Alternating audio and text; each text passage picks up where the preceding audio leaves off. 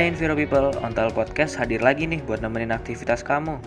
Buat Enviro People yang ketinggalan sesi Enviro Talks 2, The Link Between Memories and Stories to the Future, Ontal Podcast udah ngerangkum nih obrolan seru antara Kak Salma dan narasumber kita, Ibu Titi Tiara Anastasia.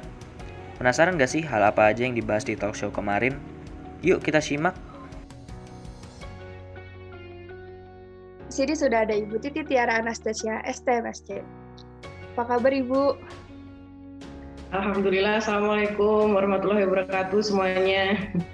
Terima kasih sudah diundang di acara talk show-nya ya. ya. Mungkin uh, kita bisa langsung tanya aja, biar kesibukan Ibu di pandemi ini apa ya Bu? Kesibukan di pandemi-pandemi itu kan dari tahun 2020 ya, 2020 sampai 2021 apa dari uh, di tahun ini aja? Boleh Bu, mungkin diceritakan aja biar panjang Bu. Oh gitu ya. Oke, okay. kalau yang uh, terbaru di 2021 kesibukannya terlebih bulan-bulan ini ya saya sangat hektik sampai kemarin itu ditagi oleh uh, panitia CV-nya saya bilang sabar dulu ya sabar dulu kan CV itu kan perlu diupdate ya apa yang uh, dilakukan uh, yang terbaru tuh apa kegiatannya gitu. Nah kalau uh, sekitar sebulan terakhir ini saya memang uh, lagi concern uh, ada training untuk LCA karena memang saya bagian dari tim apa ya trainer ya trainer untuk LCA yang di mana di situ masih tergabung dengan tim kampus sebelah ya saya uh, tergabung dengan tim kampus sebelah untuk bisa menyampaikan materi LCA di mana di situ biasanya kalau LCA itu ada software, ada bermain database, ada bermain pemodelan kan gitu ya. Itu untuk setiap uh, industri yang sekiranya sekarang membutuhkan sertifikasi BNSP untuk bisa melakukan analisis LCA gitu. Kenapa kok LCA itu baru-baru ini uh, apa ya istilahnya banyak dibicarakan ya? Karena memang kalau di Indonesia dibandingkan dengan negara-negara lain terkait LCA karena LCA nanti hubungannya dengan Product Declaration, Environmental Product Declaration.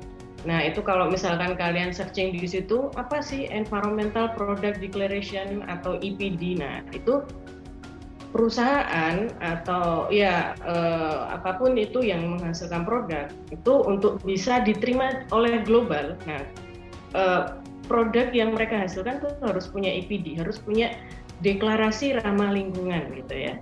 Nah, untuk mencari deklarasi itu kita butuh salah satu analisis atau butuh tools. Nah, itu makanya pakai LCA. Nah, jadi saya banyak uh, melakukan apa tahu memberikan training-training gitu perusahaan terakhir dengan PT Pertamina, kemudian besok lagi minggu depan ada lagi. Jadi ya uh, untuk sebulan terakhir itu lebih ke training dan juga penelitian. Kalau penelitian saya memang uh, di apa LCA sampah dan juga uh, industri semen ya untuk saat ini. Dan selain itu untuk pengabdian saya ke pondok pesantren Kerapia. Ini ada mahasiswa juga yang ikut dalam tim saya. Di situ ada Kevin ada Rafika ada Abel ya.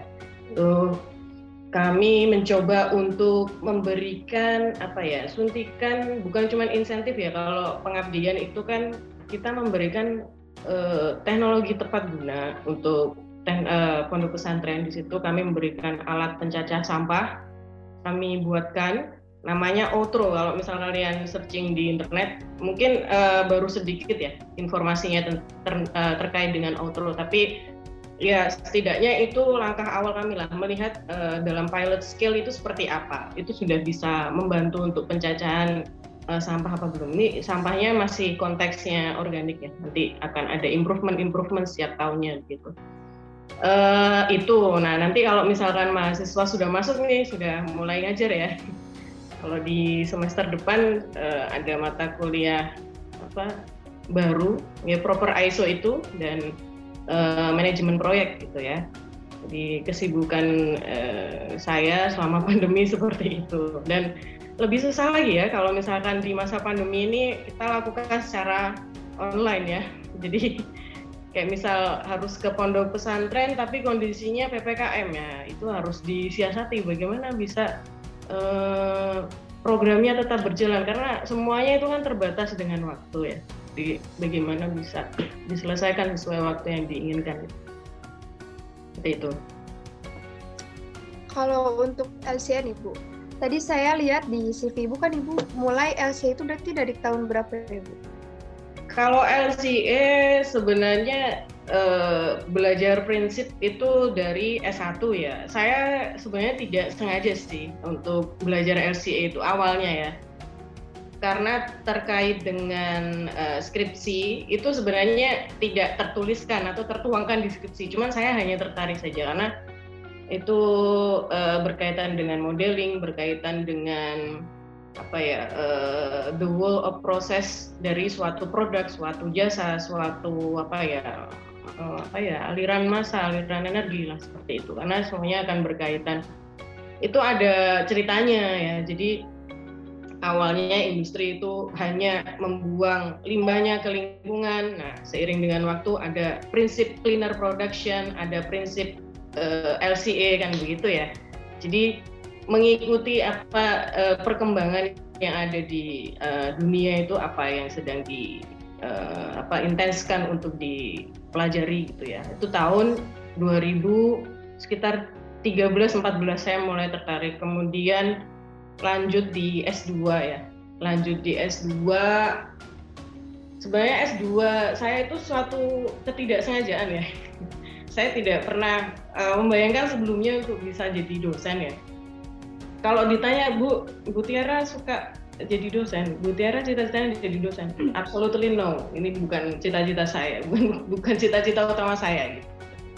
Uh, mungkin skenario dari Tuhan itu uh,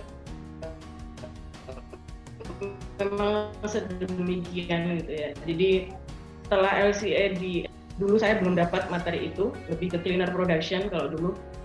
Kemudian ternyata di S2 bertemu kalau di S2 kan itu harus ada buat proposal tesis ya kalau di beasiswa ya gitu. Jadi saya eh, buat bagaimana melinearkan eh, penelitian saya sebelumnya. Karena kalau misal mengarahnya ke peneliti kan ada ada dua nih kalau misalkan S2 itu uh, mau berkecimpung di bidang pendidikan atau di bidang penelitian. Kalau penelitian bisa di LIPI gitu ya, atau mungkin di uh, bagian legislasi, administrasi daerah atau ya kaitannya dengan uh, eh, PNS di daerah gitu ya. Cuma saya lebih cenderung ke peneliti pada saat itu di LIPI, pengennya ke LIPI ya.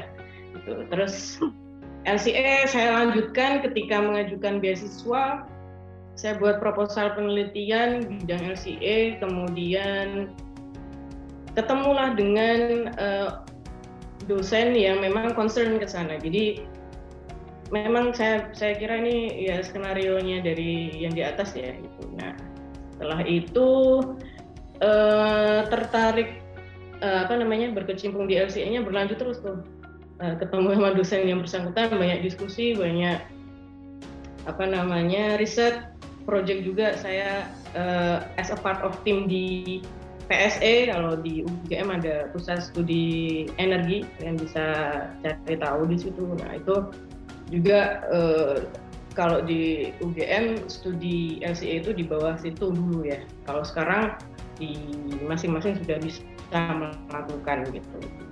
Terus sampai dengan sekarang berlanjut. Ternyata ada angin segar dari pemerintah gitu kan. Mewajibkan melakukan LCA untuk bisa uh, melakukan proper untuk bisa ekspor uh, produk lama lingkungan. Nah kalau misalnya kalian cari tahu di internet ada pernah kita kondisi sawit itu ditolak ya? Pernah nggak? Pernah dengar nggak? Di dunia kan pernah ada isu sawit Indonesia itu ditolak di kalangan internasional karena dinilai uh, tidak ramah lingkungan gitu ya. Jadi kita itu butuh evidence gitu untuk bisa mengekspor uh, barang jasa kita ke luar negeri gitu.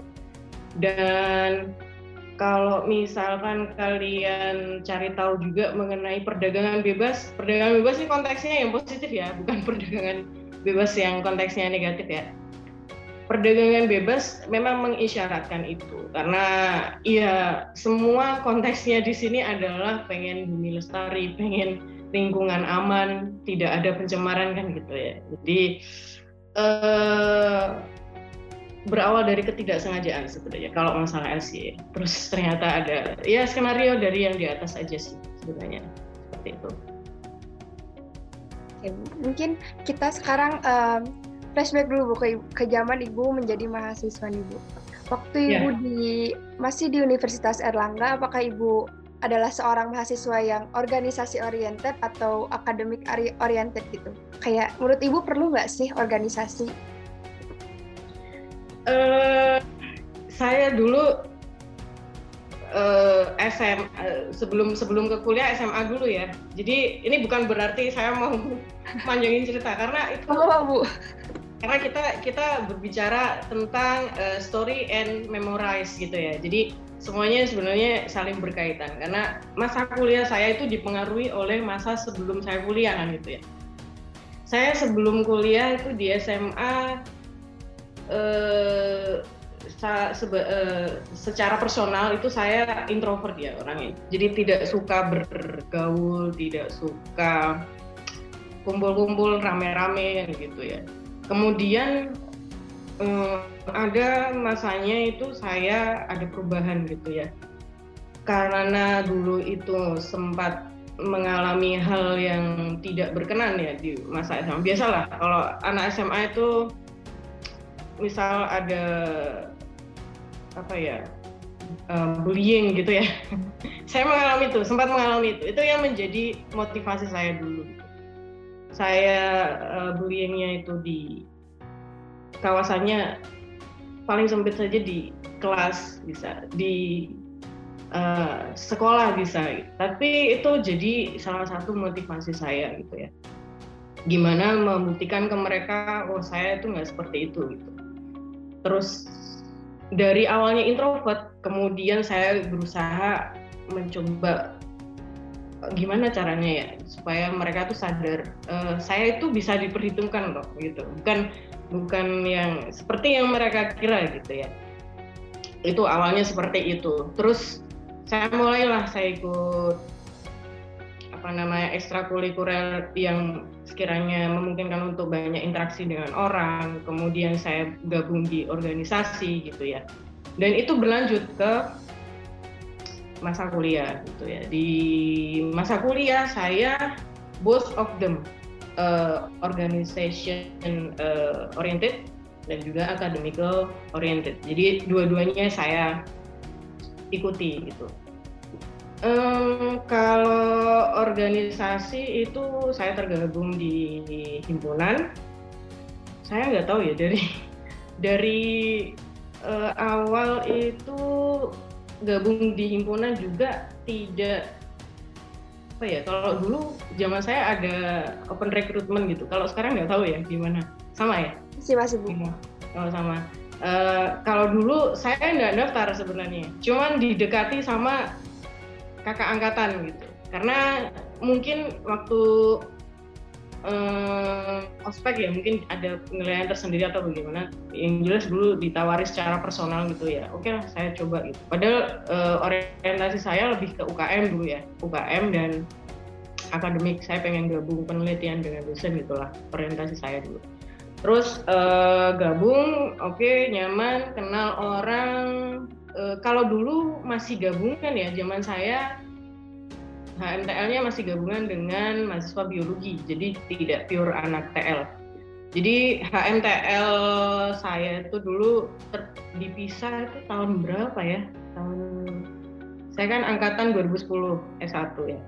Itu tahun berapa ya? Pokoknya dipisahnya zaman saya itu belum ada pemisahan seperti itu. Jadi eh, ada keuntungan tersendiri di samping saya belajar organisasi, saya belajar juga untuk mengenal uh, orang uh, mahasiswa dari prodi lain gitu.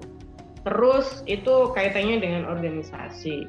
Uh, waktu itu saya jadi di kaderisasi ya, kaderisasi, kaderisasi naik ke tahun berikutnya di bendahara sampai terakhir jabatan terakhir ya bendahara.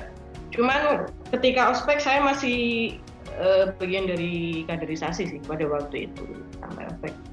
Kemudian untuk penelitian dulu karena memang orientasi saya adalah ingin dari awal masuk kampus tuh saya sudah pasang skenario nih. Oh, saya pengen ikut penelitian uh, dosen. Jadi kalau dulu di saya open recruitment asisten itu terbuka ya. Jadi dosen pasang apa ya? Uh, kalau dulu pas masih masih menggunakan majalah dinding gitu kan.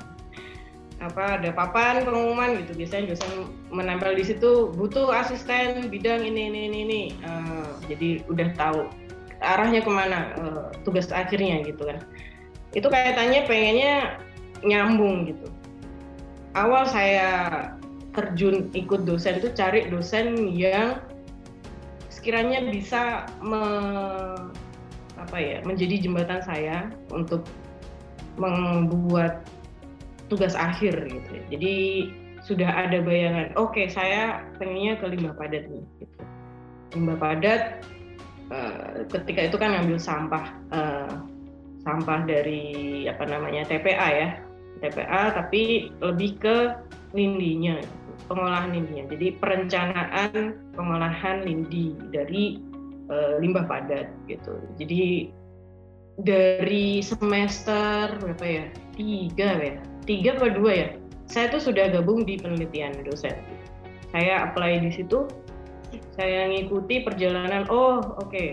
mungkin di mata kuliah belum dapat kan? Di semester 2 di semester 3 itu belum dapat ya saya coba tekuni aja sih waktu itu. Uh, ini kondisi saya tidak mengatakan ini kondisi ideal ya. Ini karena uh, ya pengennya kita itu masuk kuliah mas um, mulai dari sekolah kuliah itu kita harus pasang skenario gitu. Skenario satu saya pengen penelitian saya bidang ini. Skenario dua kalau ke skenario satu tidak bisa saya ada pilihan untuk ngambil penelitian ini atau concern ke sini gitu jadi saya pasang target skenario skenario skenario gitu. Walaupun sebetulnya uh, di situ agak memaksa ya karena transisi itu sangat luar biasa. Zaman SMA kita terbiasa untuk menerima ilmu menerima informasi itu kan kalau saya dulu ya saya satu sumber dari guru di kelas kan gitu. Paling belajar di rumah kan semata-mata ngerjakan PR aja kan gitu ya. Yeah. jadi saya ngerasakan transisi itu luar biasa sekali ketika masuk S1-nya dan uh, as a part of penelitiannya dosen itu tadi saya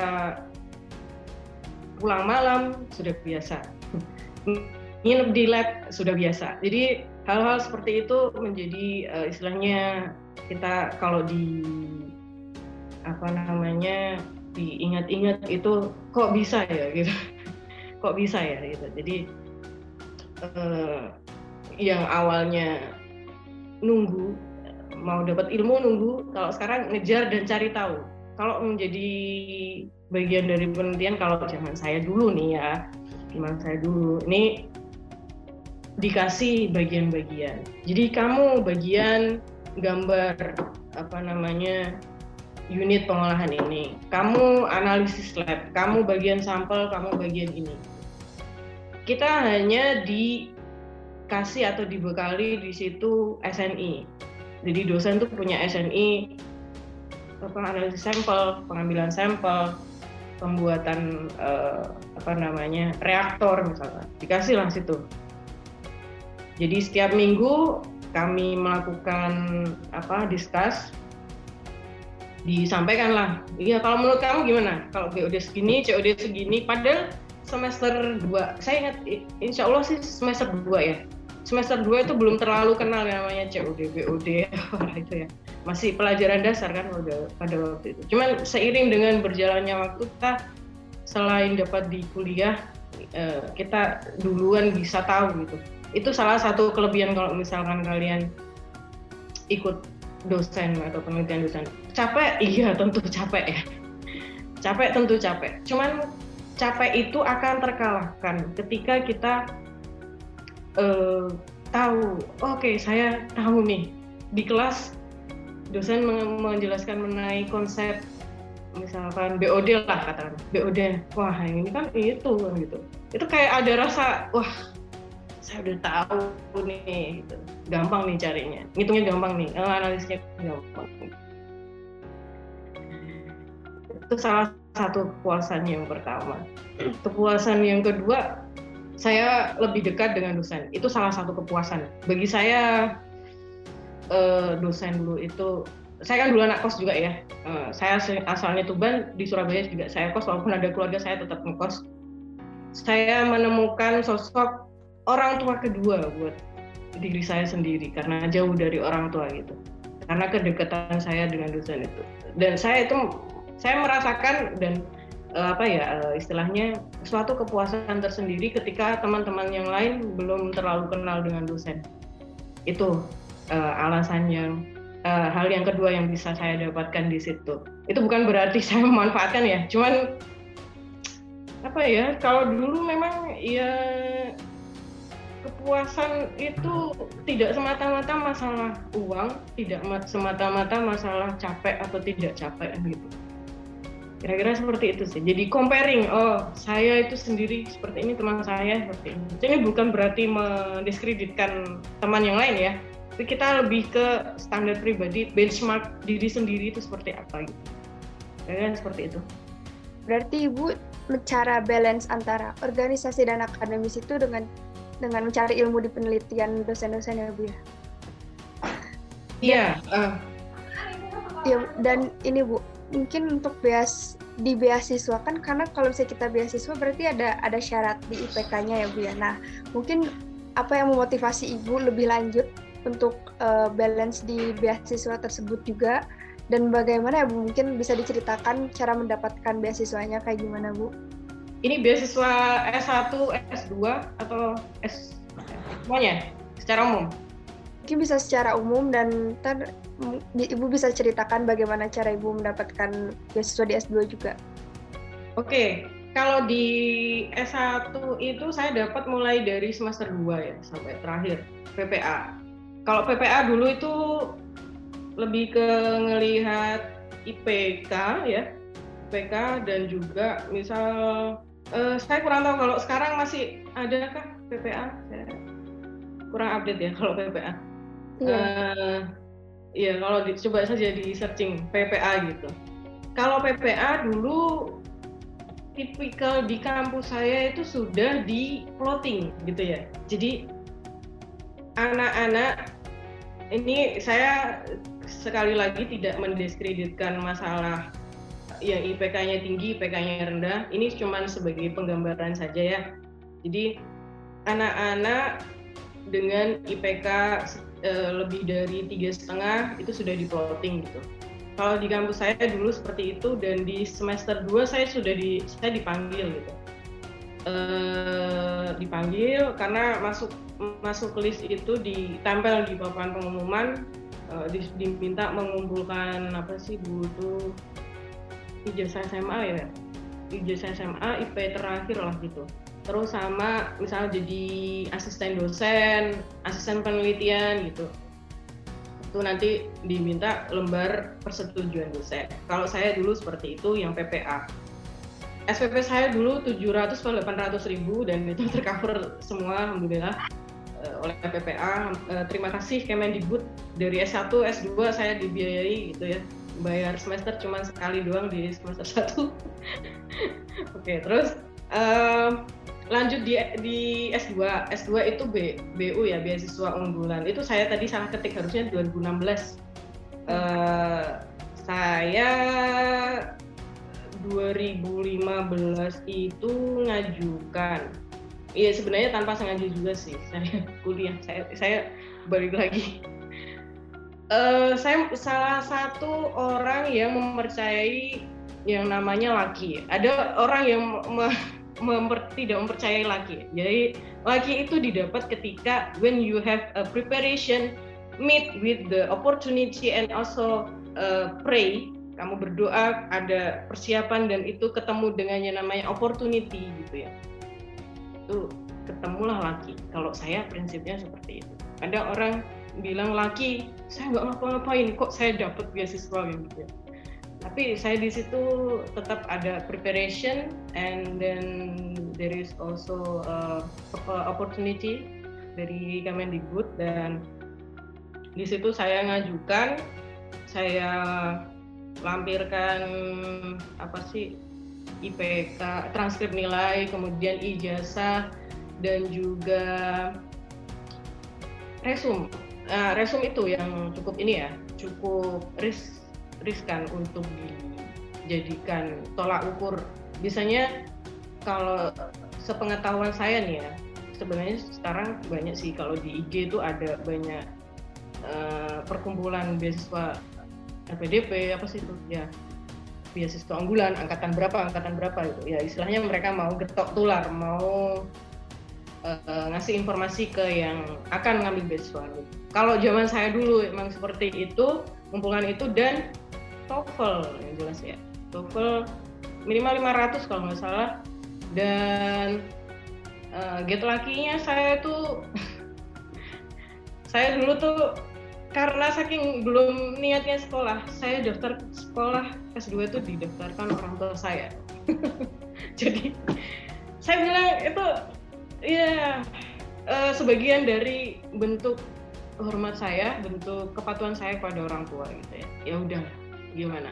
Saya keterima kerja di uh, tempat jauh, tidak diperbolehkan berangkat kan gitu. Jadi ya saya nurut saja didaftarkan sekolah daftaran sekolah ternyata ada BU BU saya lampirkan itu tadi dilalah kalau bahasa Jawa ya dilalah keterima gitu kan. Jadi kuncinya adalah eh, tadi uh, ijazah TOEFL. Kalau S2 500 kalau S1 saya kurang tahu. Bisa di searching kalau sekarang bebas ya banyak ya. Dan resum. Resum itu uh, karena saya sudah nyemplung nih mau nggak mau saya kan memamerkan diri sendiri ya. Tapi saya tuh sebenarnya nggak suka yang terlalu terlalu apa sih namanya uh, pamer. Gitu. ya iya. Kan biasanya ada orang yang terlalu oh saya ini wah ini ya mau nggak mau kan di resume itu kamu pamer kan ya kalau mau uh, ikut best ya, saya S1 melakukan penelitian ini. Saya ikut PKM misalkan saya kebetulan dulu dapat PKM sampai timnas walaupun tidak menang tapi alhamdulillah ada ada kesempatan saya ikut PKM saya ikut UKM apa saya ikut organisasi apa. Dan itu ketika apa namanya administrasi lolos ada wawancara kamu buktikan di situ. Uh, buktikan. Saya gini gini gini kan gitu ya. Ya bentuk memamerkan diri tadi ya walaupun niatnya bukan untuk sombong ya. Ya dan biasanya yang dijadikan momok itu adalah TOEFL ya. Kalau yang tidak terbiasa untuk TOEFL itu saran saya itu ngambil ini aja selama kuliah. Ini kan BU ada yang S1 juga nih. Nah sambil preparation mungkin bisa ikut TOEFL prediction gitu ya. Nah, kalau di BU setahu saya TOEFL yang diakui ya minimal eh, ITP. Minimal ITP, maksimal ya IELTS ya. Sudah tentu. Kalau uh, eh, BU-nya di luar negeri biasanya IELTS gitu. Dan bisa pakai TOEFL prediction, kalian persiapkan misalkan satu bulan sekali lah, nggak harus tiap seminggu sekali gitu. Kan lumayan ya dapat apa namanya? Kalian bisa ngukur lah. Oh oke, okay. saya itu Eh, percobaan pertama 400 misalkan kedua 403 berapa jadi naik naik gitu. Karena saya kira kalau dari pengalaman teman-teman saya kalau saya sih prediction cuma sekali terus ikut TOEFL itu alhamdulillah kok dapet ya. Lima lima dua puluh ya lima dua puluh saya. Gitu. Jadi uh, bisa karena terbiasa. Jadi uh, untuk TOEFL cobalah. Kalau misalkan memang uh, berniat untuk ngambil beasiswa dibuat uh, dicoba untuk uh, ikut TOEFL prediction jadi bisa terbiasa itu gitu dan yang jelas ketika wawancara itu kadang hal-hal yang tidak terprediksikan itu muncul ya. Saya pertanyaan dulu itu tuh malah tidak ada kaitannya dengan uh, akademik, tidak ada kaitannya dengan organisasi. Karena di awal kan pasti diminta, let, let you introduce yourself. Gitu. My name is lalalala, saya nanya gini gini gini, pakai bahasa Inggris boleh, pakai bahasa Indonesia. Tapi umumnya bahasa Inggris sih ya. Terus ditanya saya e, kamu beli pisang di mana? Gitu. Siapa yang kamu? Ditanya beli pisang di mana? Padahal saya setiap hari saya tidak makan pisang. Gitu kan. Kamu biasa beli pisang di mana?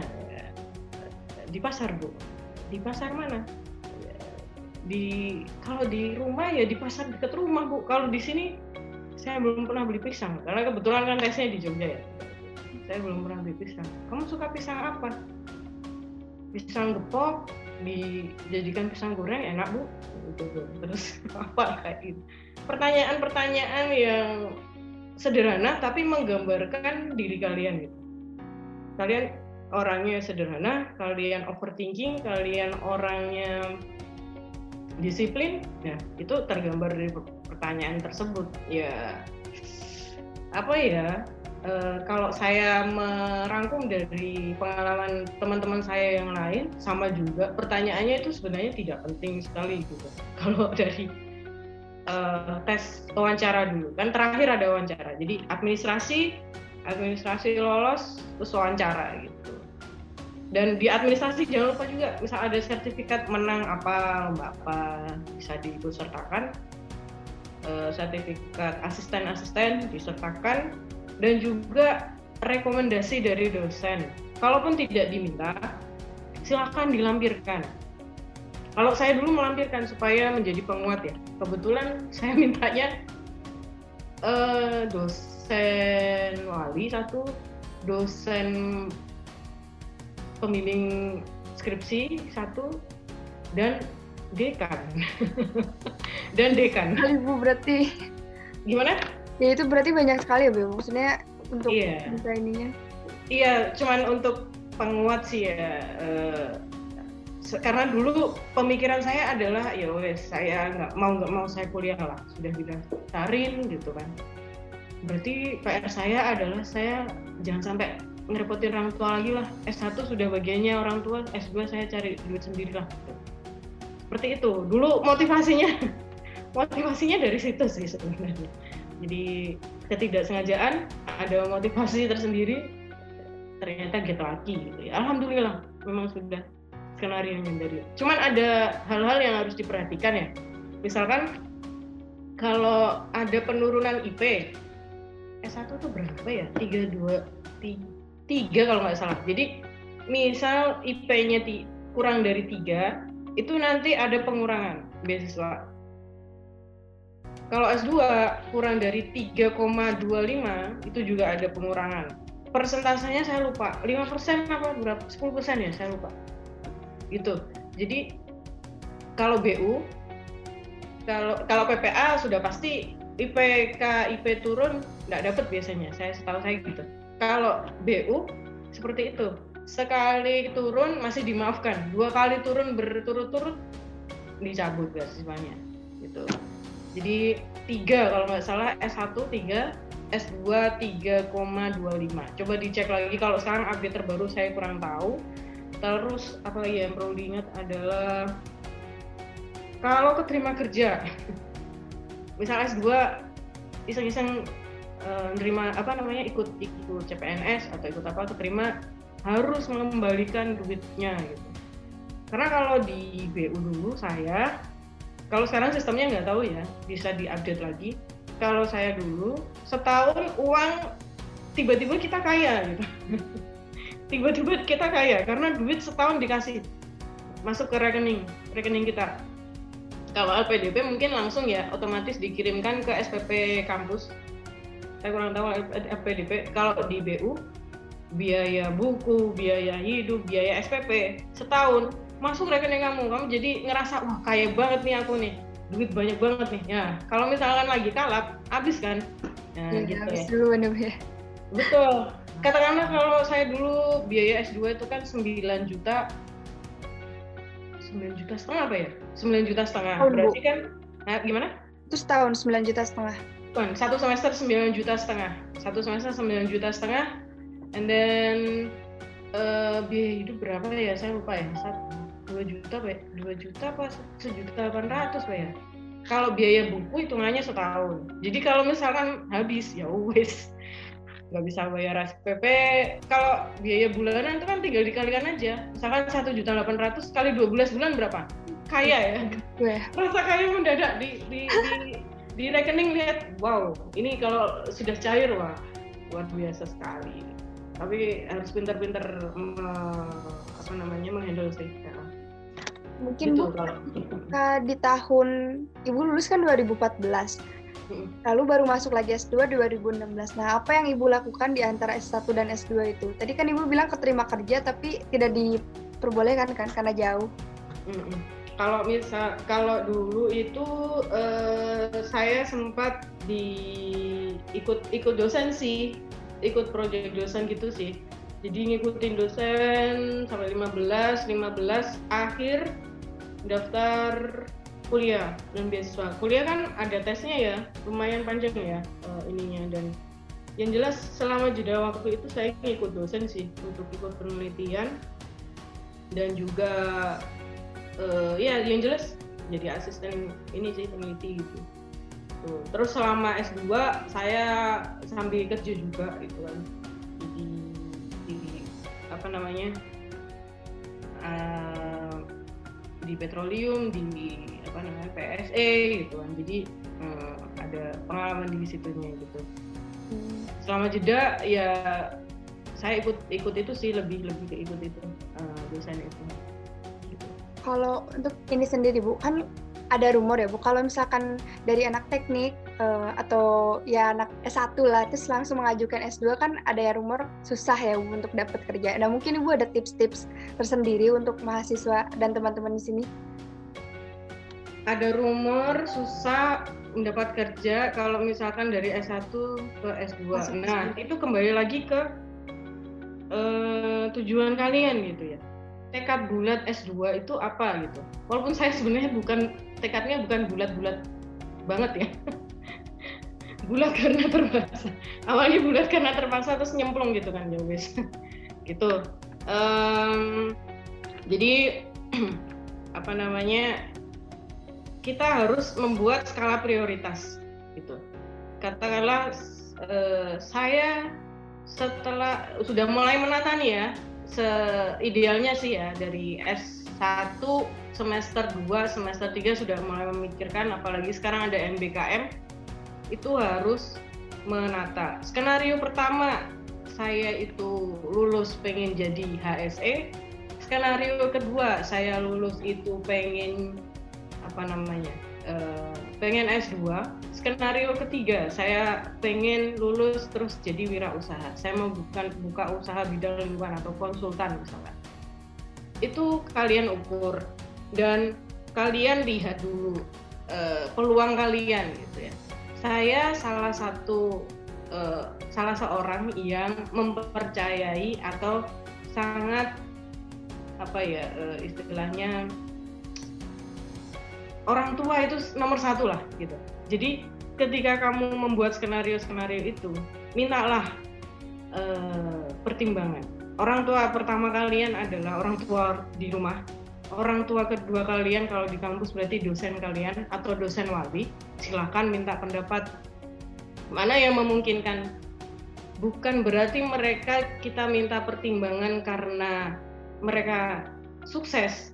Ya, ini mungkin ada yang orang tuanya mungkin sukses, ada yang nggak sukses ya.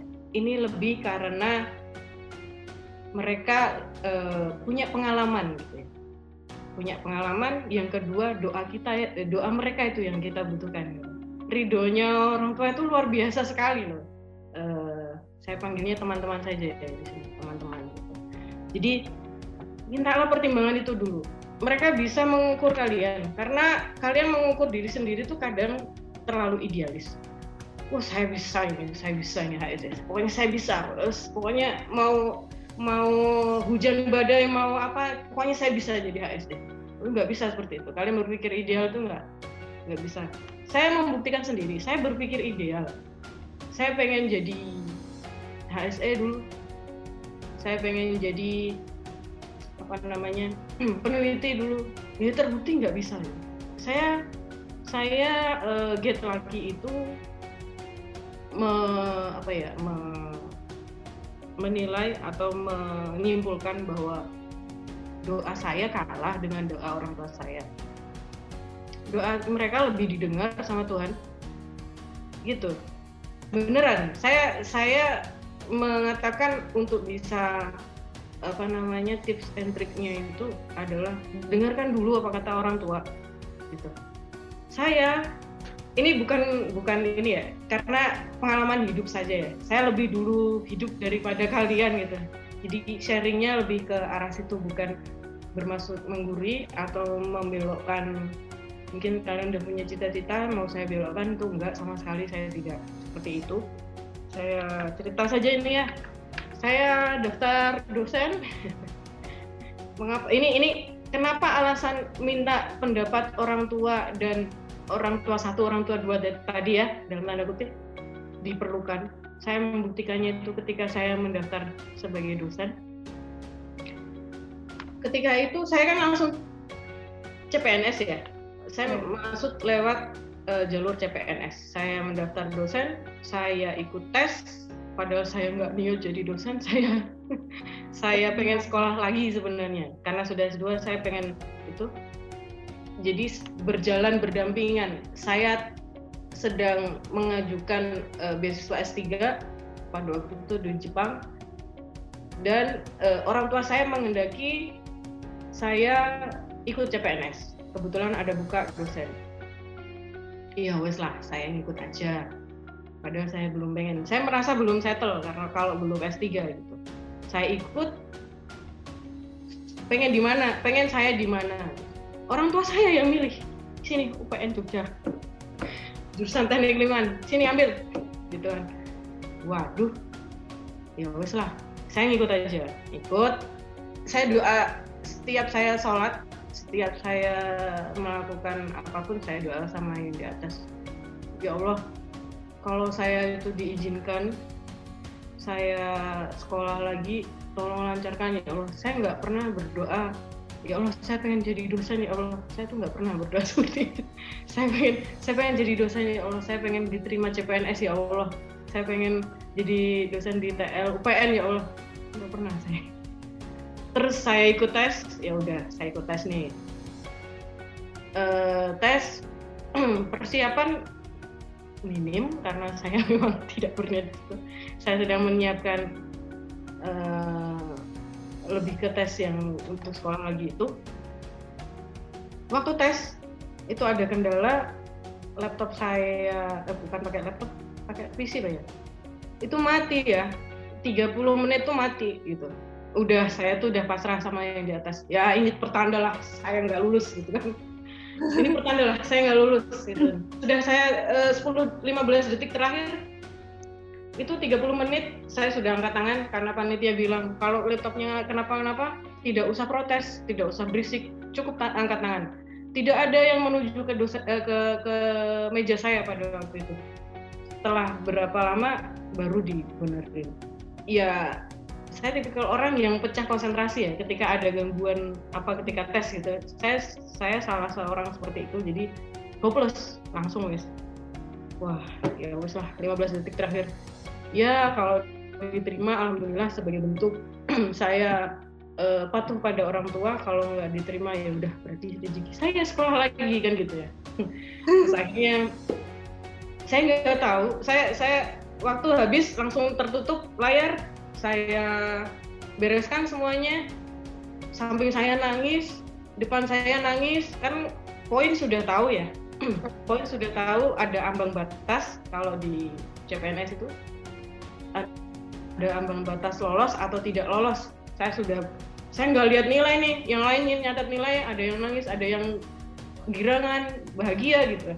Saya beres-beres. Samping saya nih mbak selamat ya selamat apa mbak? Gitu ya ini mbak lolos wih kata siapa mbak saya lolos gitu iya mbak mbak ini tuh nilainya. Saya tuh nggak sama malah nggak tahu. Ini tuh nilainya mbak. Tuh kalau di papan kan ditulis ambang batasnya sekian mbak sekian. Berarti mbak oh sama batas. Oh gitu ya mbak. Padahal saya akhirnya oke okay, saya kepedean nih. Berarti saya nyiapin uh, tes selanjutnya untuk sekolah gitu. Udah ternyata oh bener nih saya kalah doa. Doa saya apa? Berarti yang lebih didengar adalah doa siapa? Orang tua kan? Iya, iya itu itu membuktikan. Kalau menurut saya sih itu membuktikan. Dan setelah itu ada tes tes selanjutnya. Setiap tes orang tua kasih motivasi kasih semangat ya seperti itulah.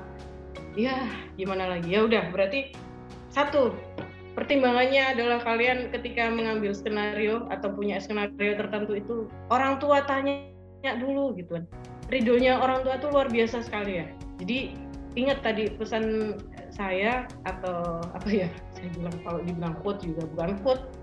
Get lucky itu when the preparation meet with opportunity and also pray dan pray yang pertama yang paling uh, menjadikan kalian uh, itu bakalan bisa tercapai apa tidak satu bagaimana orang tua kalian itu. Kalau udah minta pendapat kalian sesuaikan dengan diri kalian sendiri. Oh orang tua aku menginginkan oke okay, nak kue ora popo jadi HSE di katakanlah perusahaan tambang di Kalimantan kue butuh apa nak di sini gitu. Ya udah tinggal melengkapi aja gitu. Misal di situ kalian butuh uh, training kalian butuh apa ya yang sekiranya di kampus tidak tercover dan itu dibutuhkan ketika ada di apa namanya ketika melamar di situ itu dilengkapi dulu gitu kan misalkan. Dan e, saran saya adalah e, kalian me, apa ya meminta saran. Di situ kan ada alumni ada yang lain gitu kan. Bang kak ini kalau yang terbaru HSE kualifikasinya dibutuhkan itu apa? Dan kalau misalkan di grup atau di sekarang banyak ya LinkedIn ada di uh, apa namanya medsos itu kan lowongan kerja walaupun kalian semester 3 semester 4 atau semester sebelum tugas akhir lah jangan disepelekan itu. Itu jadikan barometer kalian. Ambil tuh kopi kopi kopi kopi simpan. Kalau perlu ditabulasikan gitu ya. Kalau perlu ditabulasikan uh, misal uh, tadi katakanlah baseline-nya saya bilang baseline. Baseline-nya adalah orang tua kalian sudah setuju dosen kalian sudah oke okay, kamu punya bakat di sini. Oke okay, HSE cari tahu. Pengumuman pertama HSE di perusahaan ini kalian sudah me, me, apa ya istilahnya mengelompokkan nih HSE apa yang kalian tuju? Katakanlah HSE dari apa ya Pertamina misalkan. Pertamina Antam atau apa. Sudah. Checklist. 2021 yang dibutuhkan kualifikasinya bisa apa misalkan Microsoft apa Microsoft Project atau bisa uh, aplikasi apa itu di list. Karena semuanya tidak akan sama seiring dengan berjalannya waktu yakin itu? Katakanlah uh, apa namanya ada pembaruan gitu ya. Kalau misalkan nih ada training kalian ada uang berlebih ada uang cukup untuk ikut training ikutlah training kalau misalkan tidak ada itu kan ada yang bilangnya bisa Microsoft ini bisa apa gitu kan misalkan. Kalau tidak butuh sertifikat belajarlah sendiri luangkan waktu. Misalkan kalian uh, belajar ikut komunitas saya kira sekarang banyak ya di YouTube juga ada banyak silahkan itu dieksplor. Ya itu apa namanya kedua setelah kalian apa namanya sudah tekad bulat di situ. Ketiga kalian sediakan skenario eh, apa namanya kalau di Jawa itu skenario tambahan. Skenario tambahan ketika semuanya itu gagal. Nggak ada yang nggak ada yang nggak mungkin kalau misalkan itu gagal atau berhasil. Katakanlah ketika semuanya itu gagal nggak mungkin dong kalian itu ya walaupun misalkan ada dari keluarga kaya ya disuplai terus duitnya uang sakunya gitu kan. Kalau saya berpikir dulu itu seperti itu. Saya punya adik dua yang memang harus dibiayai juga saya nggak mungkin saya minta orang tua saya terus menerus kan gitu. Saya mikirnya gitu. Walaupun misalkan orang tua juga siap-siap aja mau ngasih kan. Skenario terburuk sediakan itu.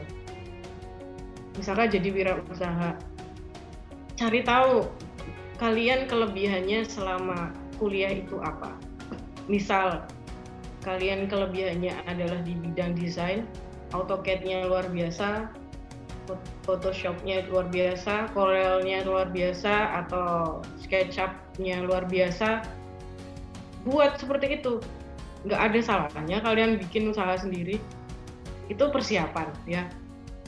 Jadi, eh, tiga tahapan itu. Satu, cari cari ridonya, ridonya dari orang tua dari ini. Dua, lengkapi ketika itu sudah bulat. Tiga, pasang skenario terburuknya itu apa.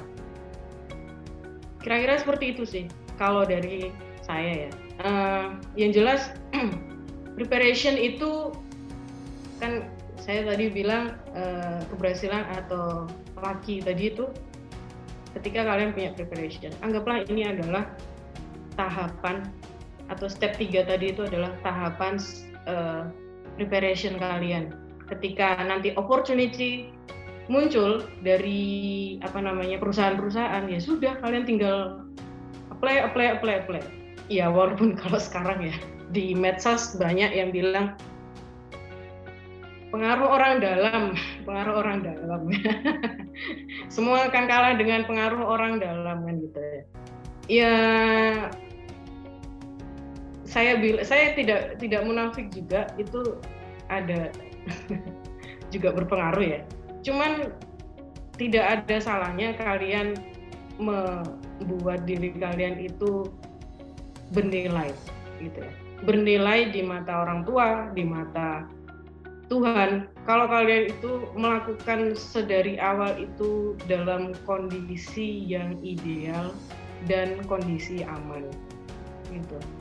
Toh nanti rezeki kalian juga akan berkah dari awal. Itu karena kalian berusaha memang settingannya bagus gitu dari awalnya. Ya walaupun orang dalam ya saat ada uh, kenalan atau apa gitulah. Ya itu adalah saya anggap faktor eksternal ini kan faktor internal diri kalian gitu. kalau ada faktor eksternal kalau bisa dihindari alhamdulillah kalau nggak bisa dihindari Iya, kalian harus bikin skenario lagi bagaimana supaya semuanya itu bisa berjalan. Karena kalau titipan gitu ya, saya menganggap titipan. Ekspektasi orang yang menitipkan kita itu pasti kan tinggi ya.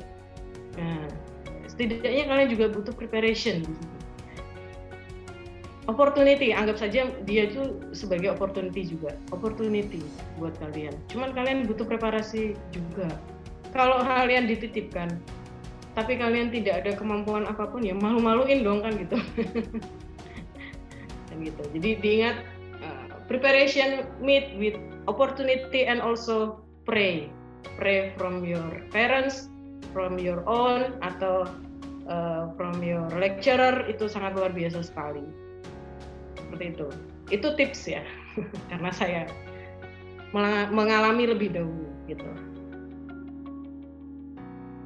Mungkin Bu, um, uh, pertama-tama diingatkan dulu ke teman-teman yang mau bertanya ke ibunya bisa langsung raise aja. Kalau dari saya ada pertanyaan Bu, mungkin ketika ibu awal-awal menjadi dosen, cara ibu beradaptasi dengan lingkungan yang tiba-tiba ibu langsung menjadi dosen gitu, kayak gimana ya bu? Tiba-tiba simsalabim menjadi dosen, ya gitu ya. uh, saya bersyukurnya adalah saya masih tergolong fresh graduate sebenarnya ya. Masuk ke uh, eh, TL itu masih fresh graduate jadi memori apa mata kuliah itu kan masih tertanam gitu ya kemudian saya melihat uh, perbedaan ada perbedaan gap uh, typically in environmental engineering kalau di saya dulu kan memang pure engineering uh, in environmental gitu ya. Kalau di sini kan apa istilahnya geo geo environmental engineering gitu ya. Kebumian, ada kebumiannya gitu. Itu uh, cukup apa ya uh, jadi PR tersendiri ke saya gitu kan. Ketika misalkan saya di plotting di mata kuliah apa, tapi saya lihat jadi mata kuliah yang seharusnya saya ampuh itu sebelumnya harus ada pengantar, harus ada yang apa ya istilahnya iya pengantar lah ke mata kuliah yang saya ampuh supaya tenaga itu tidak habis ketika menjelaskan mata kuliah yang yang saya ampuh gitu misalnya ehm, lebih ke sana ketika kaitannya dengan materi gitu ya kalau kaitannya dengan sumber daya sumber daya sumber daya di sini adalah mahasiswanya ya. Saya ini masih belum ada pengalaman menjadi orang tua gitu ya. Jadi ketika bertemu dengan kalian nih, saya melihat adik saya gitu. Saya kan jauh kan ya sama adik saya, adik saya di Jawa Timur sana kerja dan satunya lagi masih kuliah. Jadi saya melihat kalian tuh seperti melihat adik saya. Kalau misalkan saya niatkan kerja hanya untuk dapat gaji gitu, hanya untuk dapat gaji ya wes saya kerja sak-saknya gitu. Jadi nggak terlalu yang penting saya ngajar udah selesai. Ya saya nggak peduli kamu bisa apa enggak tapi saya settingan awalnya adalah kalian itu adik saya bagaimana saya sebagai kakak ngasih istilahnya ngarahkan kalian bukan ngasih ya kalau sekarang kuliah itu bukan ngasih ilmu tapi mengarahkan mengarahkan kalian supaya bisa dapat ini goalnya yang diminta oleh pengelola, oleh jurusan, oleh universitas, kayak gitu. Cuman PR-nya adalah mahasiswanya ini ya ternyata itu berbeda dengan eh, zaman saya. Kalau dulu saya saya ini uh, bukan bermaksud meminta kalian itu jadi seperti saya yang dahulu ketika kuliah ya jadi ibarat kata gini, ini ini uh, sederhananya saja. Saya dulu jalan habis parkir motor ketemu dosen ya. Iya, ibarat kata dosen itu gelarnya profesor atau gelar apa pun lah ya. Saya mau jalan nih dari parkiran, ketemu dosen, tapi di belakangnya saya itu di situ mau mendahului, mau berpapasan itu deg-degannya luar biasa. deg-degannya luar biasa karena apa ya? Uh, bagi saya itu uh, gan kayak bu dosen. Sungkan, sungkan tapi sungkannya tapi gimana ya? Susah dijelaskannya. Mau mendahului, mau berpapasan, maunya apa itu sungkan sekali saya.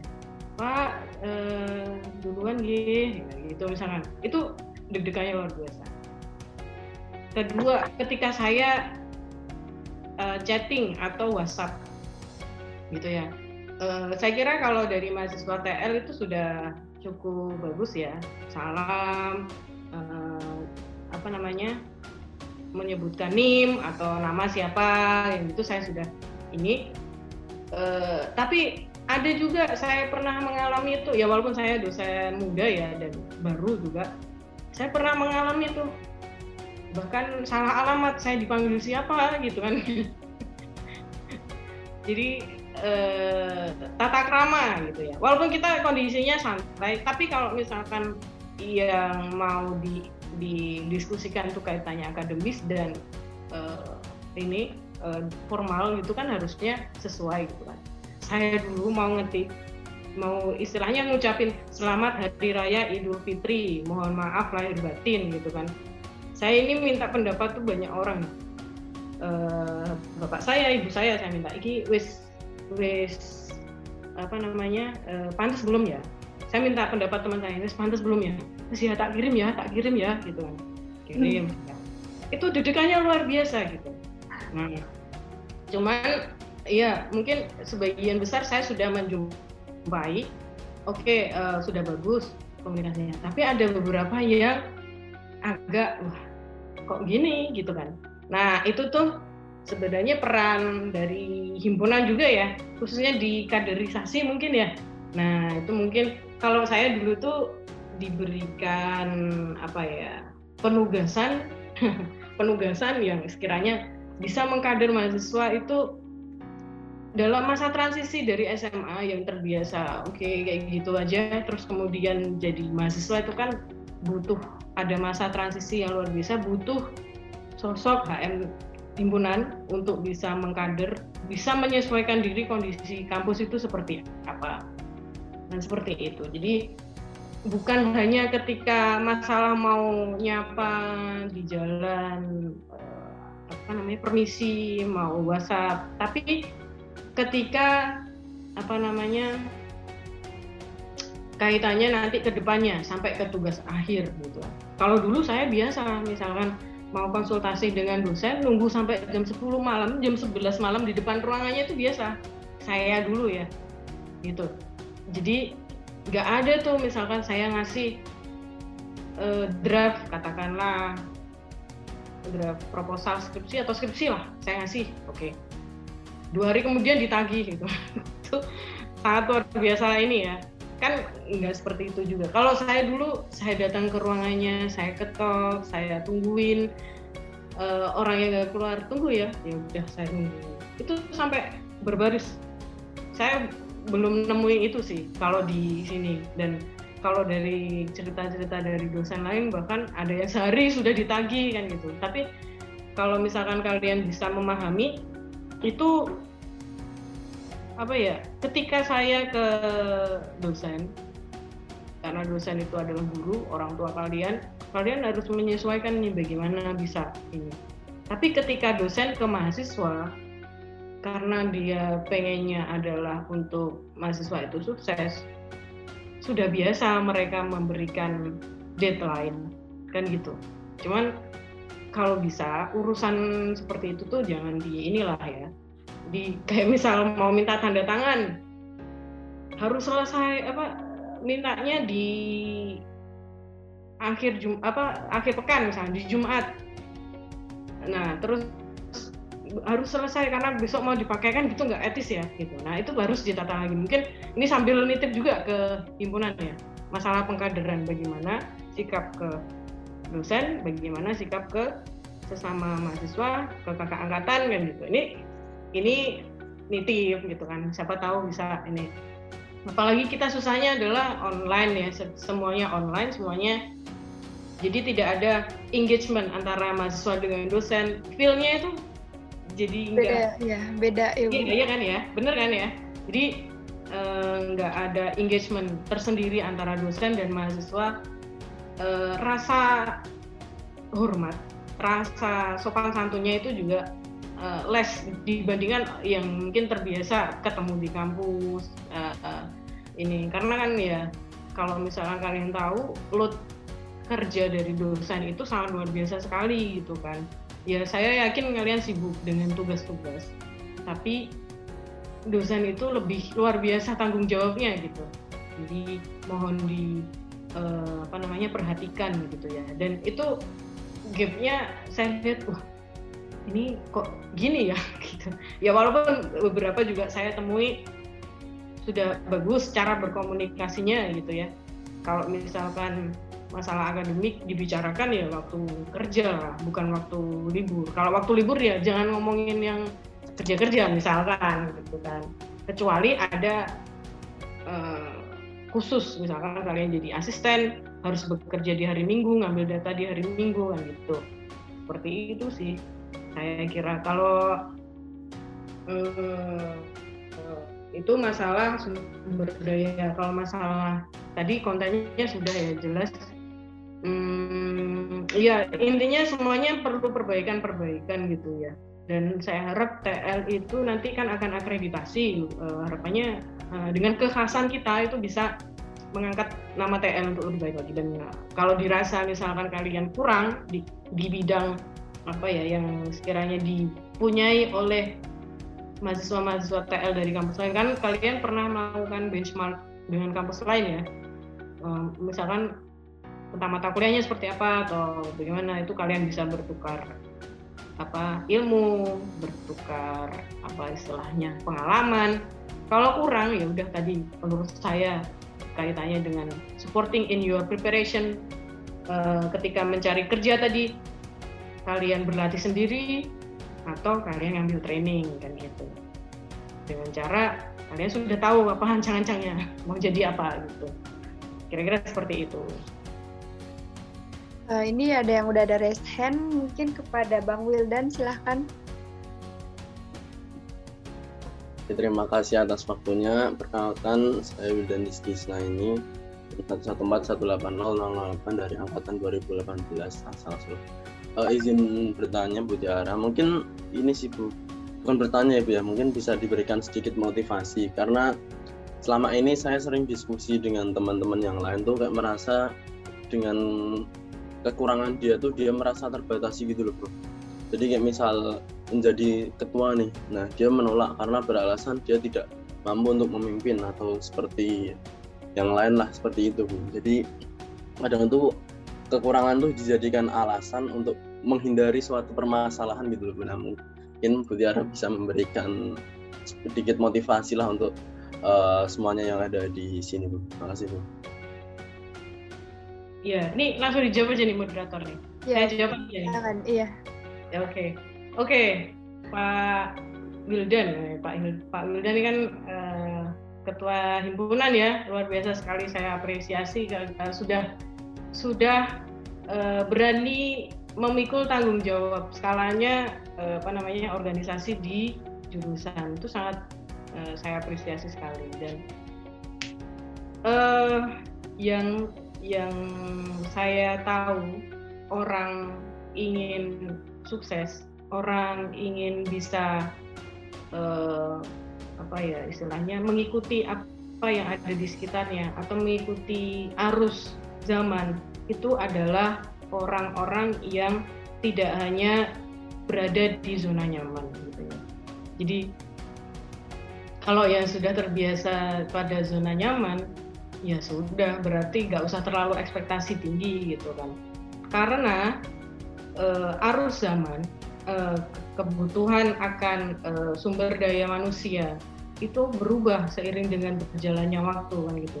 Tuntutannya semakin besar tuntutannya semakin luar biasa tanggung jawabnya juga itu bisa kalian asah mulai ketika kalian berada pada skala yang lebih kecil. Katakanlah kalian ingin menjadi HSE di suatu perusahaan. HSE tanggung jawabnya misalkan membuat dokumen XML, membuat dokumen proper, membuat eh, laporan kinerja lingkungan, membuat atau mengukur apa namanya eh, kualitas udara, kualitas air dan sebagainya. Itu adalah yang dinamakan tanggung jawab. Tapi ingat di situ kalian bertemu dengan orang-orang yang baru lagi, bukan orang-orang lama yang kalian setiap hari ketemu di himpunan yang sudah empat tahun mungkin ya kalau uh, lulusnya empat tahun nah sudah empat tahun bersama dari jadi maba sampai dengan jadi apa namanya lulusan sarjana teknik kan itu. Nah itu orang yang baru lagi, di mana background mereka itu berbeda-beda. Mereka sudah diasah, mereka sudah ditempa dengan cara yang berbeda-beda. Ketika kalian berada dalam satu tim, ya mungkin dalam satu tim itu tidak semua orang bisa bersinergi dengan kalian Tapi ingat dalam satu tim itu ada yang namanya leader. Mungkin kalian masuk di satu tim yang baru, itu leadernya sudah punya settingan tersendiri untuk melaksanakan pekerjaan, gitu ya. Mau nggak mau kalian harus patuh. Mau nggak mau kalian harus patuh, kalian harus mengerjakan apa yang diminta oleh leader kalian dalam tim HSE misalnya. Dan di situ teman-teman kalian dengan kemampuannya masing-masing luar biasa juga berpikir yang sama. Gimana caranya tim ini berhasil sesuai arahan, sesuai yang diminta oleh leader. Nah, gitu. Nah, kalau misalkan kalian terbiasa dalam zona nyaman ketika kalian berada di lingkup yang lebih kecil dalam kaitannya di sini adalah HMTL ya nanti bakal akan kalian rasakan sendiri ketika kalian itu bekerja. Poin plus, ini sebenarnya poin plus sekali kalian bisa tergabung dalam HMTL. Kalian bisa ketemu banyak orang, kalian bisa interaksi. Saya bilang di sini adalah poin plus sebagai uh, mahasiswa karena tingkat keberhasilan itu bukan melulu masalah IP, IPK. Bukan melulu masalah bagusnya judul kalian ketika membuat skripsi. Ingat kalian juga ketika lulus akan berinteraksi dengan orang lain, kalian bekerja dengan tim gitu. Kalau misalkan sudah dari awal tidak terbiasa bekerja dengan tim, tidak terbiasa memikul tanggung jawab, ya ekspektasi kalian itu patut dipertanyakan. Ketika tahap awal, oke, okay, saya pasang skenario nya tiga, HSE jadi peneliti, jadi dosen. Dikembali dipertanyakan, HSE sudah pasti kalian akan bertemu banyak orang. Mampukah saya? Itu kan patut di ada uh, analisis SWOT, SWOT ya kalau di kuliah ada analisis SWOT.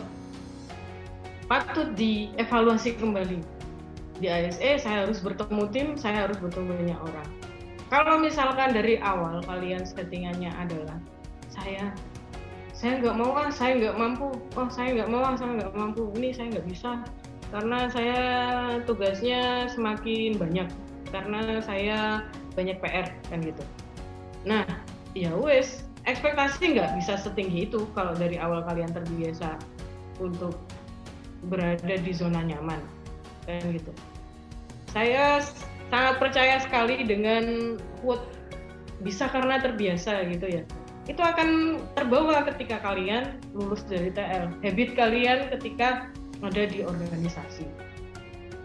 Uh, anggap saja organisasi, anggap saja HMTL itu sebagai uh, apa ya istilahnya ruang kalian berlatih.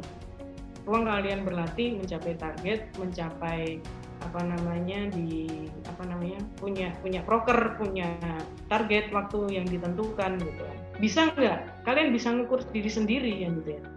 Kalau misalkan nggak bisa ya wes jangan terekspektasi besar ketika kalian punya skenario bekerja di lingkup di mana kalian bertemu dengan orang-orang untuk bisa bergabung dalam tim mewujudkan suatu uh, pekerjaan yang sudah pasti. Kalau kita sebagai manusia, khususnya Wildan ya, sebagai pemimpin, kita tidak bisa merubah orang lain, Wildan. Kita tuh tidak bisa merubah orang lain untuk menjadi versi yang kita inginkan. Iya kan? Kita hanya bisa mengingatkan, kita hanya bisa mengarahkan dan memberikan saran. Tapi kita tidak bisa merubah orang lain menjadi versi diri kita, versi yang kita anggap itu baik. Gitu jadi kalau misalkan uh, kamu kasih tugas ke staff nah, kamu bagian ini kamu bagian ini kamu bagian ini. Ya ekspektasi kamu itu uh, jangan jangan terlalu ideal sebagai ini ya apa namanya uh, leader. Ideal sekali itu nggak bisa gitu kan. Makanya di sini adalah PR-nya ketika kamu merekrut anggota kamu. Pantaskah mereka jadi anggota di bidang ini? Pantaskah mereka uh, apa mengerjakan uh, di bidang ini? kan itu kan terjadi juga ketika kalian melamar pekerjaan itu gunanya ada tes itu seperti itu karena perusahaan itu tidak bisa merubah seseorang menjadi versi yang paling ideal menurut perusahaan itu karena itu adalah bawaan tapi perusahaan itu hanya bisa memberikan tugas sesuai target yang ingin dia dapatkan makanya ada keketatan ketika kalian ikut rekrutmen kerja saran saya adalah karena keterbatasan kita tidak bisa merubah orang tadi, ya ketika kalian merekrut uh, staff, merekrut orang, itu benar-benar lihatlah secara objektif, bukan subjektif. Itu. Jadi ada komitmen yang jelas kalau di perusahaan sudah pasti ada tanda tangan komitmen ya. Uh, perjanjian kerja itu kan ada ya nanti berbunyi. Apa eh, pas apa poin satu dua sampai sekian isinya itu di dalamnya ada yang uh, saya harus melaksanakan pekerjaan tepat waktu kalau tidak bagaimana kalau ini bagaimana. Iya saran saya bisa itu diterapkan ketika di himpunan. Kayak gitu. Jadi carilah orang-orang yang benar-benar ingin mengasah dirinya ingin ber, uh, belajar menempa dirinya untuk masa depan dia sendiri gitu. Kalau misalnya sudah tidak bisa ya memang sulit gitu. Dan expect kalau kalau sudah tahu sulit ekspektasi jangan terlalu tinggi lah gitu. Lihat sumber dayanya itu seperti apa. Dan idealnya kalau manusia itu berada dalam lingkungan lingkungan kerja itu ada rasa empati, simpati, ada rasa nggak enak ketika tanggung jawabnya itu tidak dilaksanakan. Gitu. Itu kan kalau yang punya. Kalau yang nggak punya ya sudah mau gimana lagi? Kita adanya sebenarnya seperti ini kita sudah mengarahkan ya udah anggap saja eh, berarti itu gagal di sistem yang pertama di organisasi itu seperti itu sih kalau saya Oke, mungkin gimana Mas Wildan Pak Wildan Uh, baik, mungkin terima kasih ya Bu Tiara. Semoga uh, semua yang ada di sini bisa termotivasi dari apa yang disampaikan Bu Tiara. Dan saya setuju juga terbiasa karena bisa karena terbiasa seperti quotes yang lain juga terbentur, terbentur, terbentur dan terbentur seperti itu. Mungkin terima kasih Bu Tiara atas uh, jawabannya. Bisa dilanjutkan ke pertanyaan yang lain. Ini kayaknya kalau lihat Wildan ini ya sedang banyak ini ya tanggung jawabnya banyak apa ya uh, prokernya kayaknya banyak yang belum selesai gitu ya kayaknya sih ya kalau saya lihat dari dari lihat mukanya ya bu ya pusing iya belum kuliah ya, ya. Enggak bu dinikmatin aja sih bu prosesnya. Iya betul betul dinikmatin saja. Kamu kalau terbiasa seperti itu, uh, nanti juga ketemu orang seperti itu ketika kerja ya, ya wes lah, gimana kan gitu ya. Kalau orang Jawa piye mana gitu. Itu yang jelas benchmarkmu itu harus harus jelas dan uh, apa namanya terukur gitu ya. Kalau orang lain mah ya wes terserah dia gitu kan. Itu aja. Oke. Okay. ya, mungkin terima kasih uh, pertanyaan Bang Wildan sebelumnya aku mau ngingetin dulu buat yang lainnya jangan lupa isi presensi ya dan ada pertanyaan kedua dari Mbak Maria Noverella Pentat Ya, selamat pagi Bu Tiara dan semuanya yang ada di sini. Perkenalkan saya Maria Novarela Adventia dari Teknik Lingkungan Angkatan 2018. Uh, eh, mau bertanya sih Bu, sebenarnya kan dari kita nih Angkatan 18 kan udah mau masuk ke tugas akhir ya Bu. Nah, sebenarnya mau tanya tips and triknya aja sih Bu. Kira-kira kalau buat 18 kan ini masih eh, cari-cari uh, buat judul gitu ya Bu. Nah, tips and trik supaya dapat judul yang cepat tapi bagus juga dan kemungkinan di ACC sama dosennya itu lebih besar tuh kayak gimana Bu? Itu pertanyaan yang pertama. Terus saya ini ada tiga pertanyaan sih Bu. Iya nggak apa-apa. Terus yang kedua tadi kan Bu Tiara sempat membahas mengenai uh, ada mahasiswa yang kadang suka menanyakan uh, revisian draft itu sehari setelah mahasiswanya mengajukan ya Bu.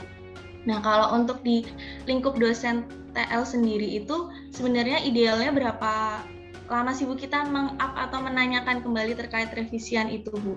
Karena kan kalau misalkan terlalu cepat nanti kita nggak enak di dosennya, kalau terlalu lama juga dari kitanya sebagai mahasiswa kan menunggu-nunggu revisian tersebut ya Bu. Itu Bu yang kedua. Terus yang pertanyaan terakhir, uh, kalau lingkup kita, Bu, terutama di dosen TL itu boleh nggak sih Bu sebelum mahasiswa ini mengajukan uh, judul yang kemudian nanti dapat dosen pembimbing itu dari kita mahasiswa tuh kayak e, menanyakan terlebih dahulu ke dosen yang kami rasa dekat untuk mem, apa mencari pertimbangan atau masukan-masukan gitu Bu. Terima kasih. Gitu Bu. Oke. Langsung ini Mbak. Eh, siapa? Salma ya? Ya, Langsung ini. boleh Bu. Oke. Uh, tips and tricksnya cari jadwal eh jadwal cari judul yang cepat, menarik dan tepat gitu. Nah, kalau saya tadi saya sudah men-settingnya itu dari awal ketika masuk kuliah ya. Jadi saya masuk di TL pun saya sudah memang concernnya pengen ke sampah, sampah, sampah dari awal tersetting. Nah, itu kondisi saya. Mungkin kalau orang kan berbeda-beda ya. Bisa seiring dengan berjalannya waktu dapat mata kuliah apa apa dan uh, yang berbeda seperti yang sudah direncanakan itu memunculkan ide-ide gitu ya. Nah, kalau saran saya, ini nanti uh, kaitannya sama ini tanggal berapa sih yang tanggal 28 tuh ya ada acara lagi ya? yang penulisan ilmiah itu loh. Nah, itu nanti akan mungkin saya bahas secara lebih detail di situ bagaimana memilih atau membuat publikasi yang sekiranya bisa diterima acceptable for all uh, readers misalnya. Jadi kalau masalah uh, pemilihan judul apa pun itu bukan cuma skripsi ataupun paper ya bisa juga atau misalkan mau menulis buku itu yang diperhatikan adalah yang pertama uh, interestnya. Interest kamu di bidang apa? Kalau di uh, TL sendiri itu kan ada tiga ya. Itu skop besar baru skop besarnya. Uh, apa minyak pab, uh, minyak pabung kemudian pertambangan dan uh, yang satu lagi apa? Saya lupa. Lingkungan binaan. Oh iya lingkungan binaan. Nah itu. Itu pilih dulu dari ketiga itu kemudian setelah kalian memilih itu lebih dispesifikan di dalamnya itu ada apa misalkan nih mau milih uh, minyak pabung gitu ya. Minyak pabung itu disokong oleh mata kuliah apa? Mata kuliah katakanlah uh, eh, TPL IMP misalkan, TPL IMP dan apalagi misalkan. Ya itulah pokoknya kalian cari tahu ya yang ada di dalamnya itu penyokongnya mata kuliahnya apa gitu. Kemudian setelah tahu mata kuliahnya apa, kalian evaluasi dari KHS. Saya di mata kuliah itu sudah bagus belum ya? Saya kurangnya di apa ya? Dan saya eh, di situ apa ya? Eh, apa kesulitannya apa ya? Gitu. Jadi itu tidak tidak menjadi penghambat kalian ketika melakukan analisis atau melakukan eh, apa namanya penjabaran nanti ketika melakukan, apa namanya membuat skripsi itu tadi ya gitu kalau sudah misalkan sudah klop nih, oke okay, aku mengambil TPL IMP sebagai acuanku gitu kan. Nah kalau misalkan di migas misalkan eh, carilah update terkini dari eh, paper-paper dalam kurun waktu lima tahun terakhir. Atau katakanlah kalau mau lebih update lagi dalam kurun waktu tiga tahun terakhir lah, itu sudah sangat ideal. Apa yang sedang isu-isu yang sedang dikembangkan atau sedang marak terdengar di situ? Karena nanti itu kan hasil skripsi kalian akan dijadikan paper ya dan itu untuk publikasi juga. Itu pengaruhnya sangat luar biasa sekali untuk uh, jurusan dan untuk kalian sendiri gitu kan misalkan nih kalau yang paling hits sekarang kalau di minyak kalian bisa searching itu katakanlah bioremediasi misalkan ya yang lagi hits Nah, oke, okay. berarti bioremediasi nih saya ambil. Bioremediasi saya lihat eh, di mata kuliah penyokong saya. Oh, ada. Oke, okay, berarti masih dalam lingkup eh, TL gitu ya. Eh, kemudian setelah punya kata kuncinya, saya mau bioremediasi. Nah, lokasinya itu di mana kalau misalnya tidak ada lokasi kalian bisa pakai limbah yang uh, apa namanya buatan gitu ya jadi uh, kalian setting aja di di lab nggak harus yang lingkungan beneran di situ kalau misalkan tidak ada uh, kejadian seperti itu ya uh, untuk uh, proses bioremediasi itu sendiri. Kemudian setelah itu, oh yang jelas kalian harus tanya juga ke dosen yang bersangkutan. Setelah tahu, oke okay, saya mau ambil bioremediasi, cari tahu dosen yang mengampu itu. Bu, saya mau mengambil ini. Dasarnya apa? Bawa tuh papermu ini nih nih nih nih Bu kira-kira kalau seperti ini kalau kebetulan dosennya itu sudah bisa membimbing Ibu bersedia atau Bapak bersedia membimbing saya saya eh, memilih ini karena ini Bu. Pak eh, paper-paper kekinian itu seperti ini arahnya. Saya pengen membuat pembaruan di TL nanti pakai metode apa? Metodenya ini bioremediasi. Ini limbahnya ini. Mungkin bapak atau ibu punya gambaran ada lingkungan yang sedang uh, tercemar limbah ini apa minyak misalkan? Mohon infonya bu kalau misalkan tidak ada saya berinisiatif ngambil ini gitu.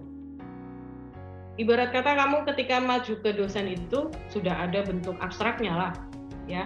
Sudah ada gambarannya dan paper-papernya. Itu tujuannya adalah meyakinkan dosennya gitu ya. Meyakinkan dosennya kalau sudah ia ikuti uh, alurnya di TL. Saya saya masih belum paham alurnya di TL itu untuk pengajuan judulnya seperti apa. Kalau dulu saya saya lagi ya karena sudah pernah ngalami. Jadi saya bilang kalau dulu saya kalau dulu saya itu melamar itu ngelatih juga untuk mahasiswa ketika nanti lulus mau lamar kerja itu kan sesuai dengan kualifikasi yang dipasang oleh dosen itu.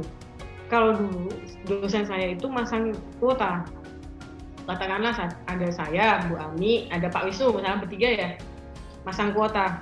Saya masang kuota tiga, Bu Ami masang kuota tiga, Pak Wisnu masang kuota tiga.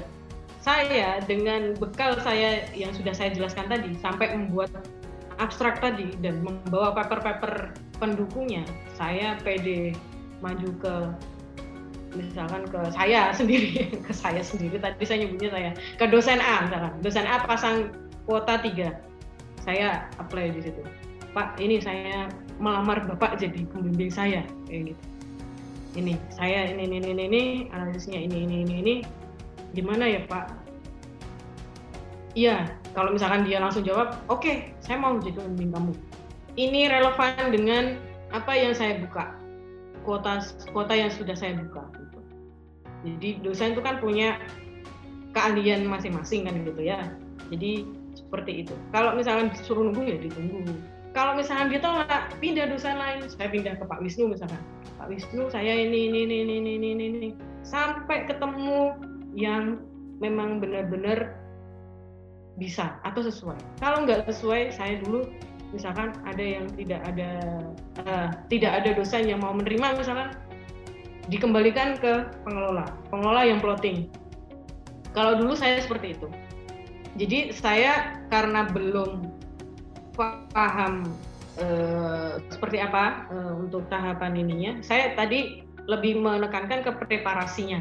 Tentang misalnya mau memilih judul yang uh, seperti apa gitu ya. Dan kalau saya pribadi misalkan nih mau kebetulan katakanlah Penta ada hubungannya dengan bidang yang saya tekuni misalkan. Mau konsultasi dengan saya walaupun Penta tidak ingin menjadikan saya pembimbingnya tidak masalah. Itu memang tugas dosen gitu ya. Mengarahkan memberikan saran eh, masukan itu memang tugas dosen. Walaupun itu bukan dosen pembimbingmu nanti atau bukan uh, yang kamu jadikan apa ya yang kamu apply lah misalkan kalau detail seperti apa. Kira-kira seperti itu. Itu kalau misalkan uh, kaitannya dengan pemilihan judul ya itu tipsnya. Jadi kebaruan itu sangat uh, penting sekali. Kalau kebetulan saya kan megang jurnal ya JILK saya di situ. Saya banyak menerima paper-paper itu sepertinya judulnya itu sama ya hampir sama gitu. Yang masuk ke JLK jadi saya bingung reklamasi nah daya dukung nah nah nah, nah kan gitu apa misalkan uh, mata air apa gitu. Lah saya kira uh, ini kok mirip sama yang kemarin cuman pindah tempat aja gitu. Itu kan perlu ya. Perlu kemampuan untuk mengolah kalimat menjadi judul. Jadi besok uh, saya akan jelaskan ketika apa namanya tanggal 28 itu ya kalau nggak salah ya. Sama Basita kalau nggak salah. Jadi kalau membuat judul idealnya kan dari at, uh, orang mengiranya dari atas ya. Dari atas. Bikin judul dulu bikin pendahuluan sampai kesimpulan. Sebenarnya tidak seperti itu. Judul itu belakangan. Kesimpulan dulu baru ditarik ke atas jadi judul. Kalau di publikasi seperti itu. Jadi nanti akan saya bagikan uh, tips and tricksnya kira-kira yang bisa diterapkan itu apa? Itu jadi tidak sama semuanya. Reklamasi tambang gini. paling tidak ada kombinasi lah. Ada kombinasi. Katakanlah Anggito mau ke arah reklamasi. Ya apa reklamasi. Tapi kekiniannya topiknya itu ke mana gitu? Yang publikasi tiga tahun terakhir cari aja jurnal Design Direct di situ. Saya nggak meminta kamu sama ekspektasinya dengan Science Direct itu enggak. Alhamdulillah ya kalau bisa sampai sana ya.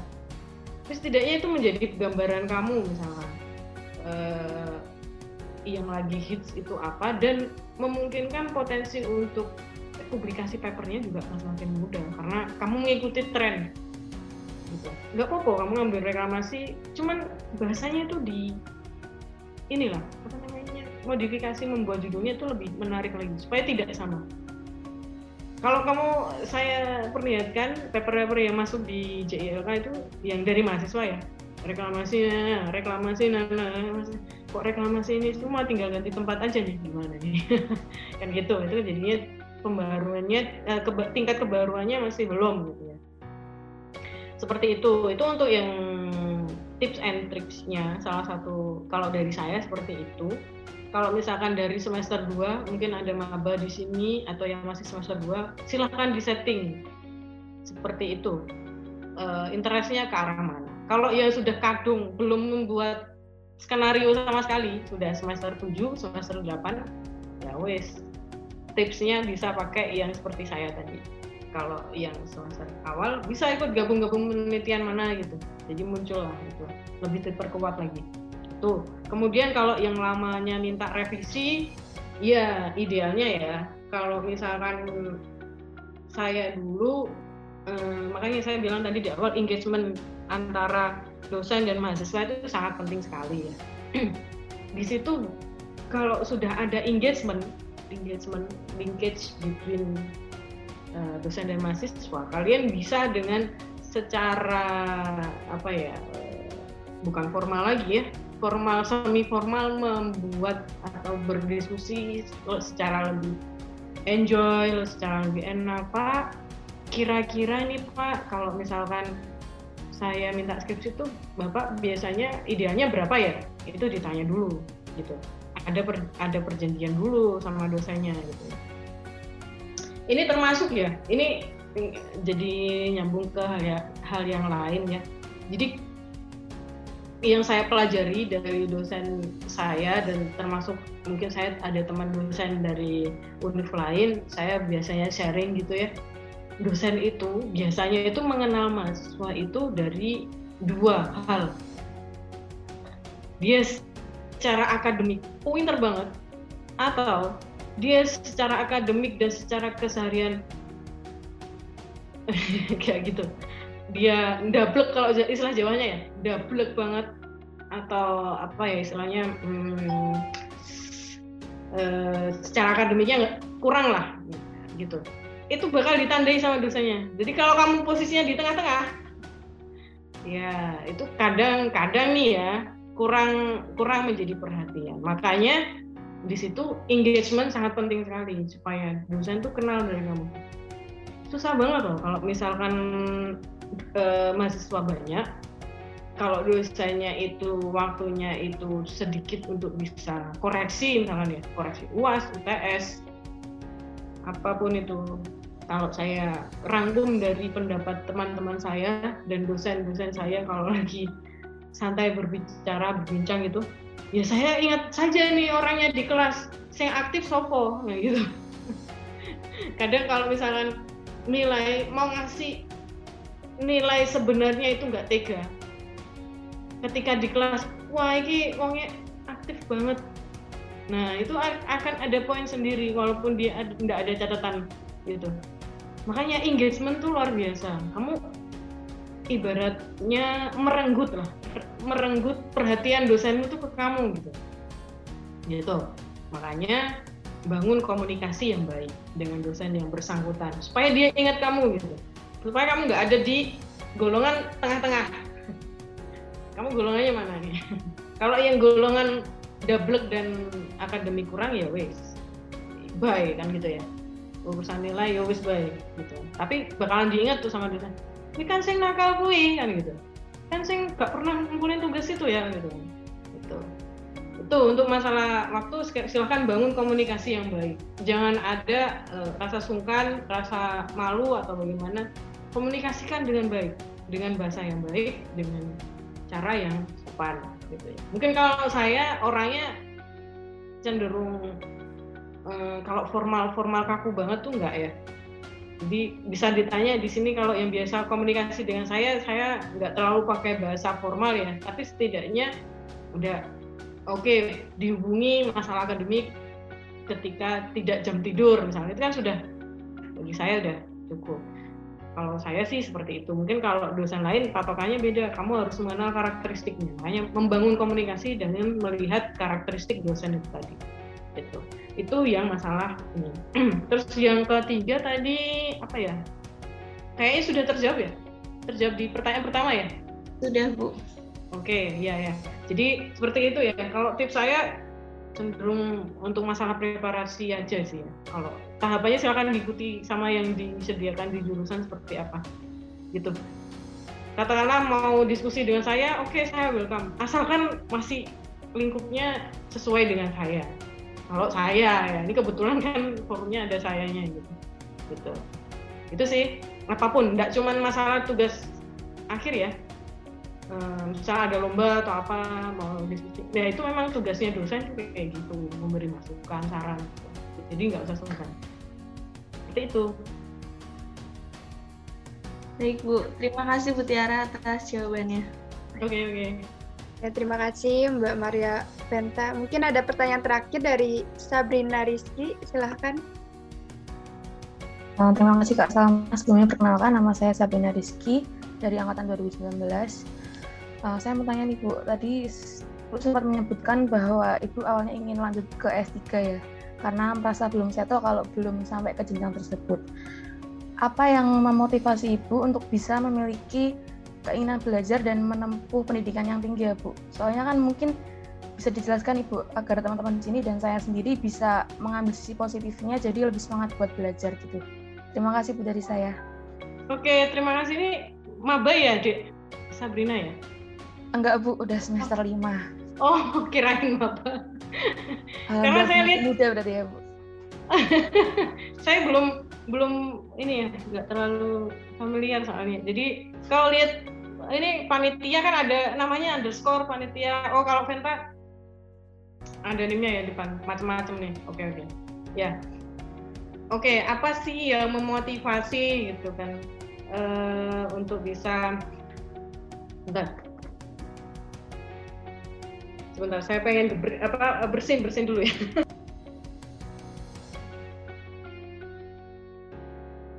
Oke, oke, eh, ya. Apa sih yang memotivasi gitu yang memotivasi pertama adalah uh, saya melihat terlebih dahulu nih ya uh, evaluasi ketika selama saya ini kebetulan kan dari S2 ke S3 bukan S1 ke S2 S1 ke S2 itu kan pure sebenarnya tekad bulatnya kan dari orang tua gitu ya mau nggak mau sudah nyemplung gitu oke okay. terus uh, tekadnya ke S3 adalah berarti orientasi saya sudah berubah nih. Yang menjadi benchmark saya sudah sudah berubah ya. Karena sudah S2 saya pilihannya tinggal ambil jadi peneliti atau jadi dosen. Ya kalau jadi peneliti jadi dosen itu akan lebih apa ya bagus lagi ketika kita punya bekal dasar ilmu yang sudah compact atau sudah uh, apa ya komplit gitu ya. Jadi kalau di S2 mungkin sudah punya tesis, kita sudah coba meng, apa namanya mengaplikasikan teori yang ada, kemudian kita bisa menyimpulkan. Nah, di S3 kita bisa menemukan sesuatu yang baru. Kita menemukan teori baru dari diri kita sendiri, kita menyusun itu ya, teori baru. Jadi, kita lebih dalam kondisi ideal ketika menyampaikan apa yang menjadi konsentrasi kita.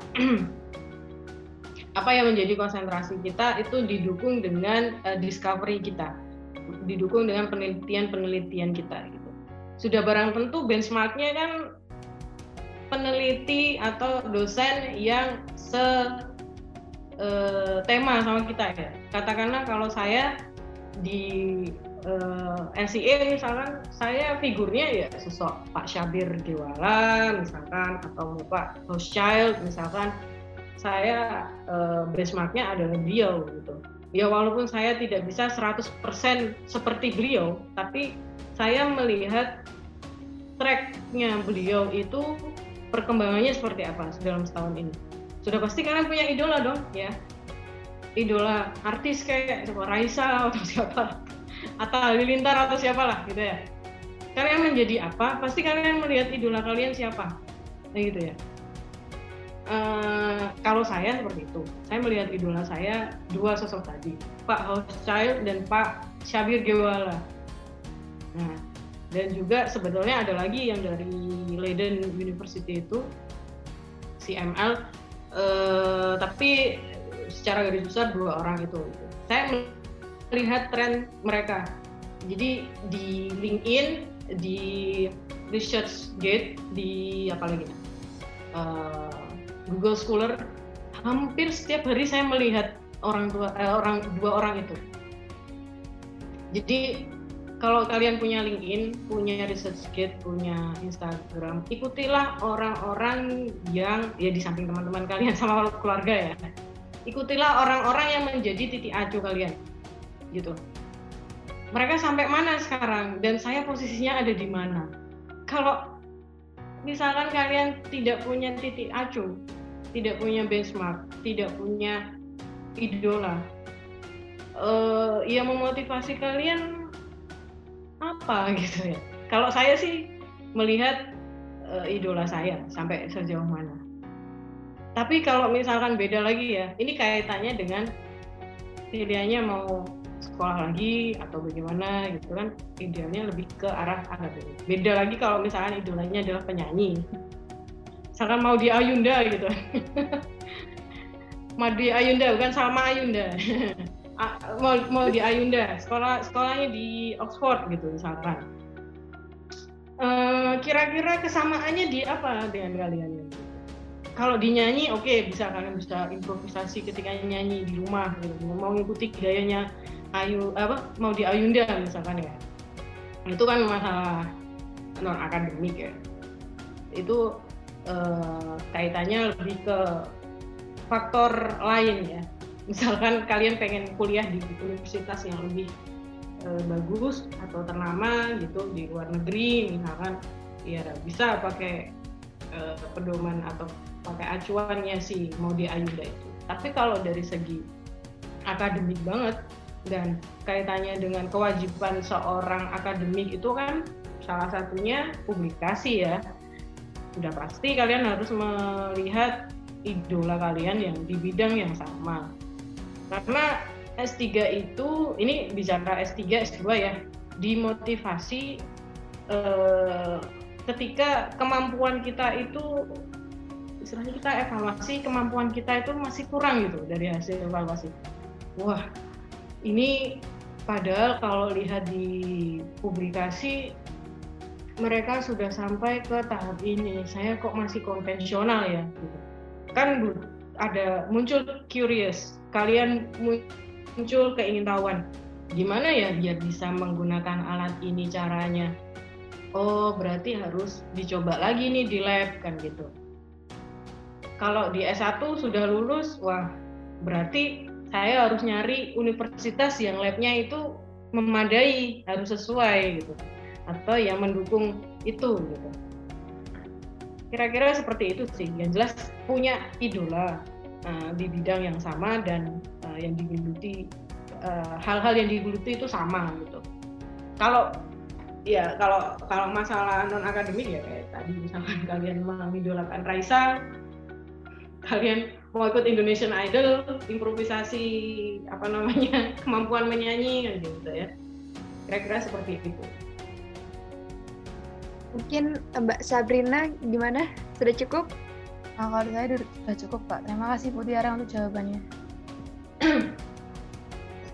ya, terima kasih uh, atas pertanyaannya dari Sabrina. Karena ada keterbatasan waktu juga, kita sudahi uh, sesi talk show dan sesi tanya jawab. Terima kasih kepada Bu Titi Tiara uh, sudah meluangkan waktunya juga